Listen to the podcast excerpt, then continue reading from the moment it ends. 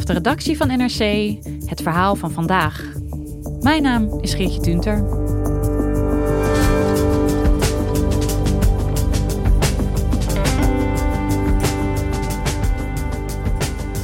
De Nijl is al eeuwenlang de levensader van Egypte en Sudan. Maar ook voor Ethiopië is de rivier van groot belang. Zeker nu het land een gigantische dam bouwt voor het opwekken van elektriciteit, ziet correspondent Koert Lindeyer. Wie krijgt de controle over het water van de Nijl?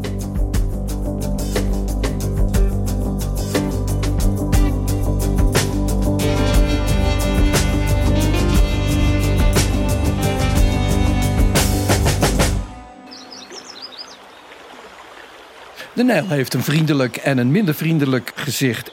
Als je nu in februari langs de Nijl staat, zie je een rustig kabbelend riviertje bijna. Dat is het vriendelijke gezicht. Als je over zes maanden aan die oever staat, zie je opeens een woedende rivier die overstroomt, huizen uh, vernietigt, maar ook bezinksel achterlaat. Nou, dat bezinksel, dat is de bron geweest van alle beschavingen langs de rivier. Dat brengt de vruchtbaarheid uh, op de droge vlaktes van Soudaan en uh, Egypte eeuwenlang. En Koert, die, die overstromingen die zijn dus eigenlijk onmisbaar voor die landen uh, waar de Nijl doorheen stroomt. Er is hoop en vrees uh, altijd geweest rond de Nijl vanwege die overstromingen die goed zijn voor de landbouw, maar tegelijkertijd schade aanricht. Er is nu vooral hoop en vrees langs de Nijl, omdat er gigantische politieke spanningen zijn ontstaan tussen de Nijlstaten. Want Ethiopië is een dam aan het bouwen en daardoor zal het aanzien van de Nijl dramatisch gaan veranderen. A dam built by Ethiopia on the largest tributary of the Nile River has set off a global fight over the rights to the Nile River's water. It has the potential to control much of the water that Egypt uses, and when it's at full tilt, it'll be the largest hydroelectric plant in Africa. Ze willen de grootste stroomexporteur van Afrika worden. Als die gigantische dam, de grootste van Afrika, maar ook een van de allergrootste van de wereld, als die af is, heeft Ethiopië een rol gekregen als regionale grootmacht in dit deel van Afrika en misschien ook het Midden-Oosten. Nou, juist dat is controversieel. En ik heb die geografie niet helemaal uh, paraat. Kijk, als ik aan de Nijl denk, dan denk ik altijd aan Egypte. Maar hoe, hoe loopt de Nijl voor dat, het, dat die in Egypte aankomt? Nou, je hebt een witte en een blauwe Nijl. Hè? Die witte Nijl die stroomt uit het hartje uh, van Afrika. Is afhankelijk van kleine riviertjes uit Kenia, Oeganda, Tanzania en zelfs uh, Rwanda en uh, Burundi. De Blauwe Nijl legt een afstand van 1500 kilometer af naar Khartoum vanuit de hooglanden van Ethiopië. Maar dat is een woedende rivier. Omdat die uit de hooglanden komt, zit er zo'n druk achter die rivier. Eigenlijk komt het water als een soort vloedgolf naar beneden. En het water in de Nijl in Egypte, dat bestaat uit 85% water uit de Blauwe Nijl. Waarop opnieuw duidelijk wordt dat dus vooral die Blauwe Nijl strategisch gigantisch belangrijk is voor Egypte. En deze megadam gaat dus alleen de Blauwe Nijl aan, die het merendeel van het water levert. als de Nijl eenmaal uh, Egypte binnen, binnenstroomt. Kijk, Kort, die Nijl, de rivier, die stroomt natuurlijk al duizenden jaren door deze verschillende landen. Nu juist is er een conflict ontstaan. Um, maar hoe was dat voor die tijd dan gereguleerd? Er was geen regulering, zou je kunnen zeggen. Egypte eiste eigenlijk het meeste water uh, op. De rivier van God noemden de farao's uh, de Nijl. En er zijn enkele grote beschavingen ontstaan. En al die uh, beschavingen waren afhankelijk van de, het water van de Nijl. Maar er was gewoon voldoende water. En tot op de dag van vandaag draait in Soudaan en Egypte vrijwel alles om die Nijl. De Nijl is altijd een levensader geweest. Zonder die rivier zouden Soudaan en Egypte droge vlaktes zijn met vermoedelijk alleen wat verdwaalde nomaden. Ja, dus de Nijl is voor elk land waar die rivier doorheen stroomt heel belangrijk. Maar je zei, Egypte was eigenlijk heel lang de baas van de Nijl. Nou, je ziet dat terug als je koloniale verdragen gaat doorspitten. Ik was, en dat is alweer vele jaar geleden, iets van 15, 20 jaar geleden, was ik in Jinja.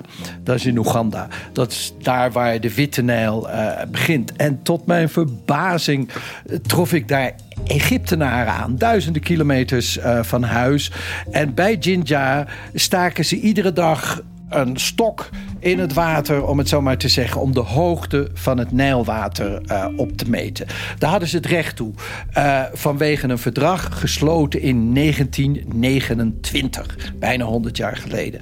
Dat verdrag werd toen door Groot-Brittannië namens de Oost-Afrikaanse uh, koloniën gesloten met Egypte en wees 87% van het Nijlwater toe aan Egypte. Dus het merendeel van het water was van Egypte.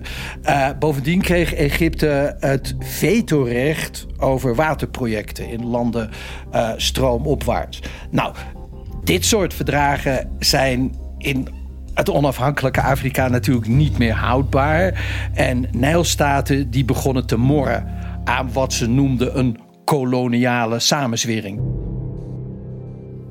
Ja, daar kun je ook wel iets bij voorstellen. Hè? Dat zij zeggen van uh, hallo, die rivier stroomt hier doorheen. Wij willen hier ook iets over te zeggen hebben.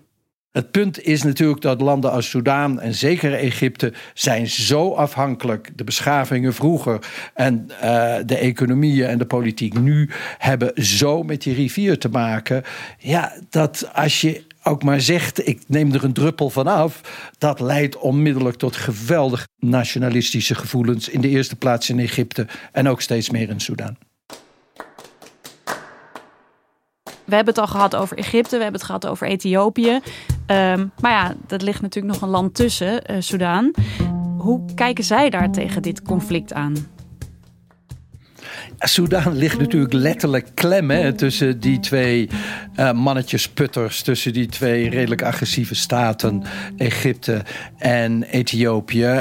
Het probleem in Soudaan is dat die overstromingen zo grootschalig zijn. Er zijn vorig jaar, midden van het jaar, zijn echt tienduizenden mensen ontheemd geraakt. Ook nu heb ik met mensen gesproken die bivakkeerden naast hun huizen, omdat hun huizen gewoon zijn ingestort door die over, overstromingen. Dus dat willen de Soedanezen onder controle houden. De andere kant van de zaak is dat de landbouw van Soedan natuurlijk weer helemaal afhankelijk is uh, van die overstromingen. En ik heb uitgebreid gesproken met minister Abbas. En in Delft opgeleide minister van Waterzaken in Soudaan. This is your farm? Yes. Tussen de limoenen. Hij heeft een uh, citroenenboerderij. Allemaal boompjes met uh, citroenen. Hij vertelde me dat Soudaan het afgelopen half jaar had bemiddeld tussen Ethiopië en Egypte. En ik heb hem in die tijd ook regelmatig opgebeld. En dan zei hij: Koert, we zijn er bijna, nog maar 5% uh, van de uitstaande issues moeten we bespreken. en hij lachte me toe en zei: Ja, ik weet niet of ik nou succesvoller ben als boer op mijn limoenen, uh, limoenenplantage of als uh, minister. I, as a successful minister, I don't know. Ze zijn geen reet opgeschoten in die afgelopen zes maanden. we achieved the technical part of the negotiations. I mean, how many years it should be filled. And, uh, but what remains is uh, legal articles, and they are very crucial. Uh, they are small, 5% or 10%, but they need political will from the countries, and that is the obstacle now. Wat Soudaan wil is dat zij op de hoogte worden gesteld en dat ze zeggenschap hebben over wat er precies gebeurt met die dam. Wat gebeurde er ruim een half jaar geleden, vlak voor de overstroming, overigens in het Soudaan? Opeens kwam er geen water meer uit de kranen in de hoofdstad Khartoum, omdat Ethiopië zonder overleg met welk land dan ook begonnen was dat reservoir achter die dam te gaan vullen. And that causes the drop of the water level along the Blue Nile. And we have drinking water supply stations got out of service for like three days in Khartoum. Ja, dat is nog wat. Dat er opeens geen water meer uit de kraan komt. Dus dan is ook meteen de grootste zorg die ze denk ik hadden, is meteen bewaarheid geworden toen. De, de, de, hier werd de peper het zout in de wonden uh, van, van Soudaan uh, gevreven. Dit was nou precies waar ze bang uh, voor waren. Kijk, voor de Soedanezen toonde dit dus duidelijk aan.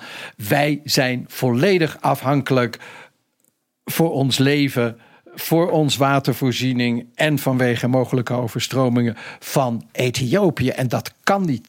It is the safety of half of the Sudan population living along the Blue Nile, 20 million people.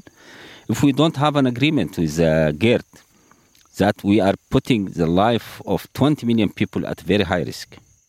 Also your farm? Including my farm and my relatives and my family, everyone.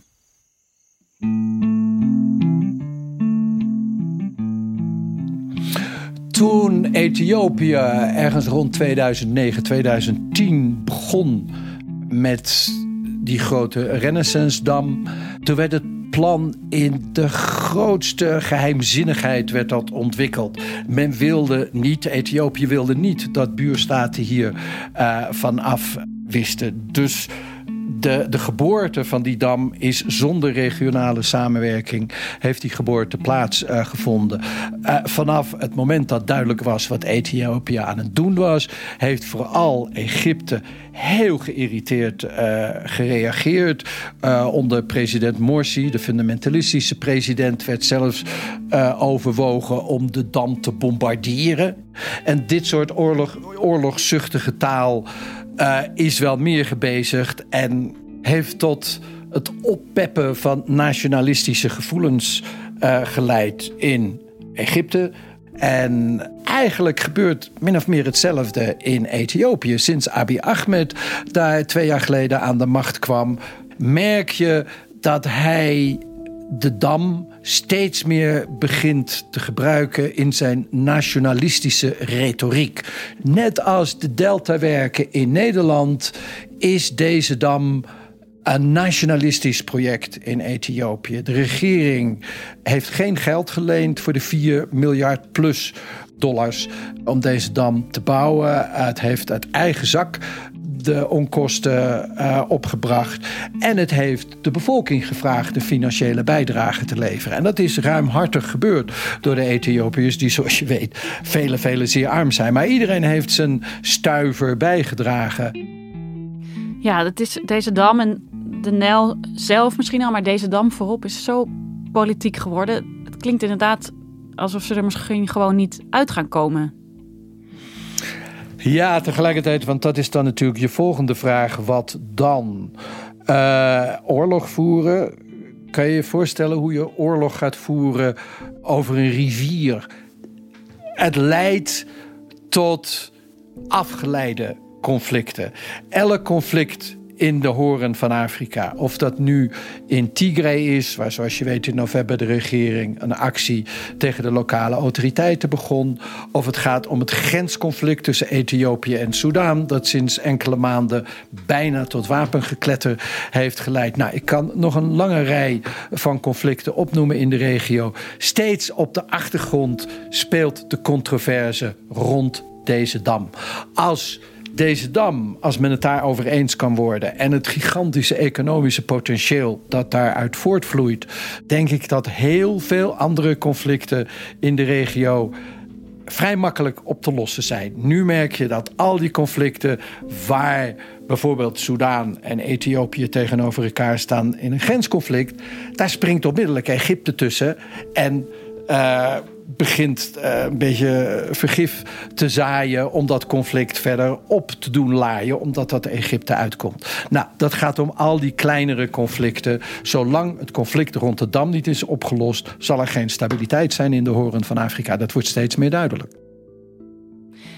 En als Ethiopië zijn zin krijgt, hè, dan, dan is die dam uh, over zeven jaar volledig in gebruik. Nou, uh, uh, hoe denk je dat het leven langs de Nijl dan verandert voor de mensen die daar wonen?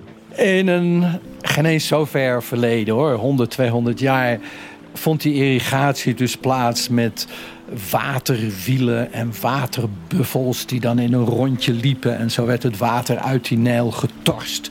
En dan vervolgens op uh, het land geworpen, om het zo maar te zeggen, buiten de tijden dat er overstromingen plaats uh, vinden. Die oude tradities, die vorm van landbouw, die zal blijven doorgaan. Of de rivier nu wel of niet uh, getemd wordt. En die afhankelijkheid van zowel de blauwe als de witte Nijl is nog, nog steeds zo gigantisch groot voor het sociale, politieke en economische leven van al die Nijlstaten dat men wel tot een oplossing moet komen. Anders is de ellende echt niet te voorzien. Dankjewel, Koert. Dankjewel. Je luistert ernaar vandaag, een podcast van NRC. Eén verhaal, elke dag. Deze aflevering werd gemaakt door Tessa Kolen en Jeppe van Kesteren. Chef van de audioredactie is Anne Moraal. Dit was vandaag, morgen weer.